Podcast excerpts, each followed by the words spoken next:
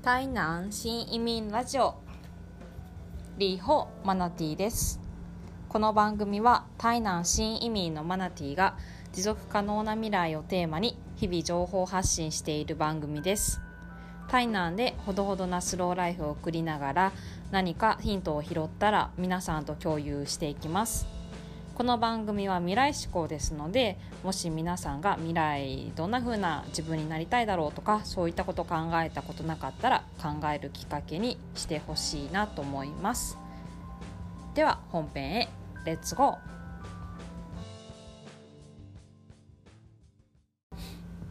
チャプター1鍋は一年中食べるもの。こんな暑いのに鍋なんかそんな暑すぎるって思ったそこのあなた。台湾では鍋は一年中食べるものっていう概念があります。日本では冬に家で、まあ、家族で囲んで食べる体を温める料理そして安上がりに上がる安上がりなのでとても、まあ、いい庶民的なものっていうそういう概念です。しかしあの台湾ではですね一日一年中食べてるので暑い夏もあのエアコンとか空調設備のある涼しい店で鍋を食べるいうのが普通ですそういうねあの夏には食べないものとか冬には食べないものっていうそういう固定概念はまあやめた方がいいですね。チャプター2鍋屋さんは千差万別。鍋好きの台湾人なんですがとってもいる、あのー、種類が豊富ですね鍋の店は。日本みたいに机に大きな鍋一つあってみんなでつつくスタイルそれだけではないです。一人鍋って私は呼んでるんですが一人鍋のスタイルもあります。どういうことかっていうとそれぞれあの席に小さい鍋が設置できるようになっていて小さい鍋をそれぞれ一人一人注文して好きな種類のスープや具材を選んで注文してそれぞれ食べると、まあ、場合によっては何種類かあの頼んでみんなでシェアして食べたりするんですけどまあ、こっちの一人鍋のスタイルの店の方が圧倒的に多いかなと思います。でまた日本と違って家で鍋をするっていう人もいるんですが結構あの外食文化が街中は盛んなのでまあ大体私も店に行って鍋屋さんに行って食べるっていうスタイルが多いですね。あまり家で食べるばっかりのイメージではないです。それから個人店もありますしチェーン店もあります。日本の、えっと、しゃぶしゃぶのチェーン店、まあ、いくつか私頭の中今浮かぶんですがもう台湾に進出してきていてとても人気があります。まあ本当鍋好きですね台湾人は。それから味に関しても激辛を売りにした鍋屋さんとか具材の品質新鮮さを売りにしたお店。とにかく肉が安くていっぱい食べれるよとか食べ放題のお店もたくさんあります。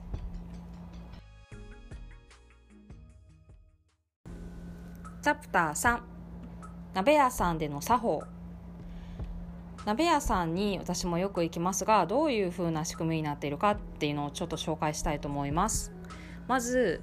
鍋屋さん入ったら、まあ、食べ放題以外だと席でスープと具材を注文します。例えば、えっと、辛いスープパンプキンミルクスープとか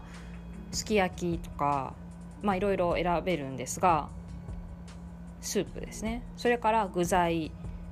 具材はだいたいね野菜ときのこ類入ったもの。あと揚げ物。揚げとか豆腐そういったものがセットになっているもの。あと肉はどうするとかね。魚はとか、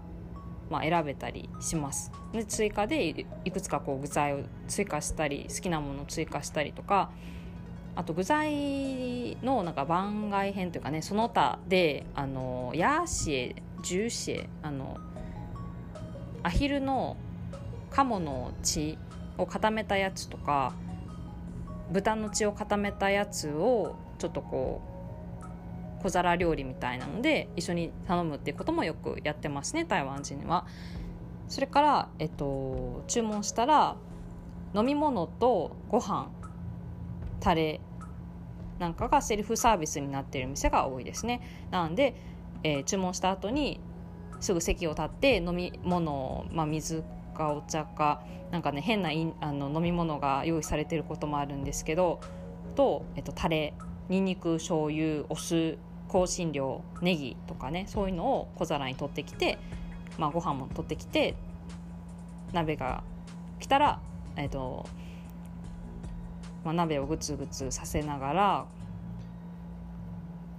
随便吃ですね。あの、まあ、自由に取って食べて感じです。それから肉は台湾の肉って鍋の肉っていうのは日本よりも格段に薄切り薄くってしゃぶしゃぶして食べるっていうのが多いです。あとね食べ放題の店はちょっと違っていてセルフでえっと具材もセルフでと自由に取れるしデザートアイスもある店もありますね。で結構いろいろなものがセルフで取れるようになっているとちょっとお値段も高めの食べ放題だったりします。それから食べ放題の店は食べきれないと最後あのペナルティー料が取られてしまう店もあるんですよ。だから好き勝手取って最後残しちゃったら具材が残っちゃったらペナルティー料がいくらか取られる店もあります。はい。そんな感じですね。でも本当いろんな鍋屋さんがあって多分店によっていろんなルールが違ったりするので、まあ、皆さんも一度台湾の鍋屋さんちょっと来てみてください。夏なんかね結構観光シーズンで、日本のお客さん来ると思うんですけど鍋屋さんに暑いから行くっていう人はなかなかいないと思うんですけどうん行ってみてください。あの結構クーラーがねガンガンに効いたところで食べれるのでそんな思ったほど暑くはなりません。今日のまとめ。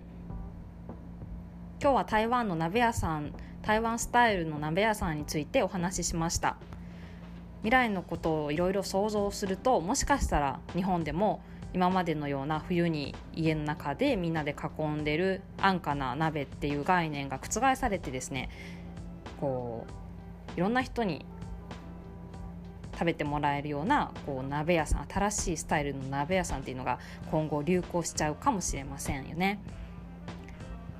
はいまあ台湾のねいろんなこう食べ物屋さんっていうのはとても参考になることも多いと思うので皆さんも台湾に是非来てくださいね。また次回再会。